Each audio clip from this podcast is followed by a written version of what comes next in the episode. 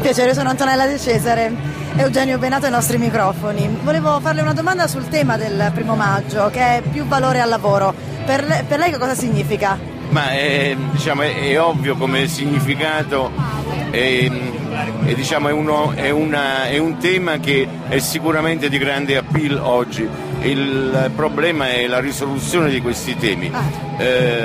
Io mi ricordo che da ragazzo avevamo meno problemi di quanto sia adesso.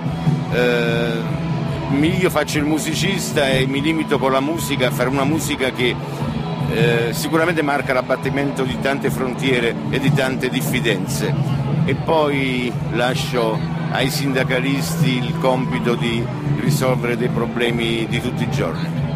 La ringrazio. Posso fare un'ultima domanda? La busta arancione per gli artisti arriverà? Io spero di sì, perché l'artista è la categoria più sfigata che ci sia. Grazie mille.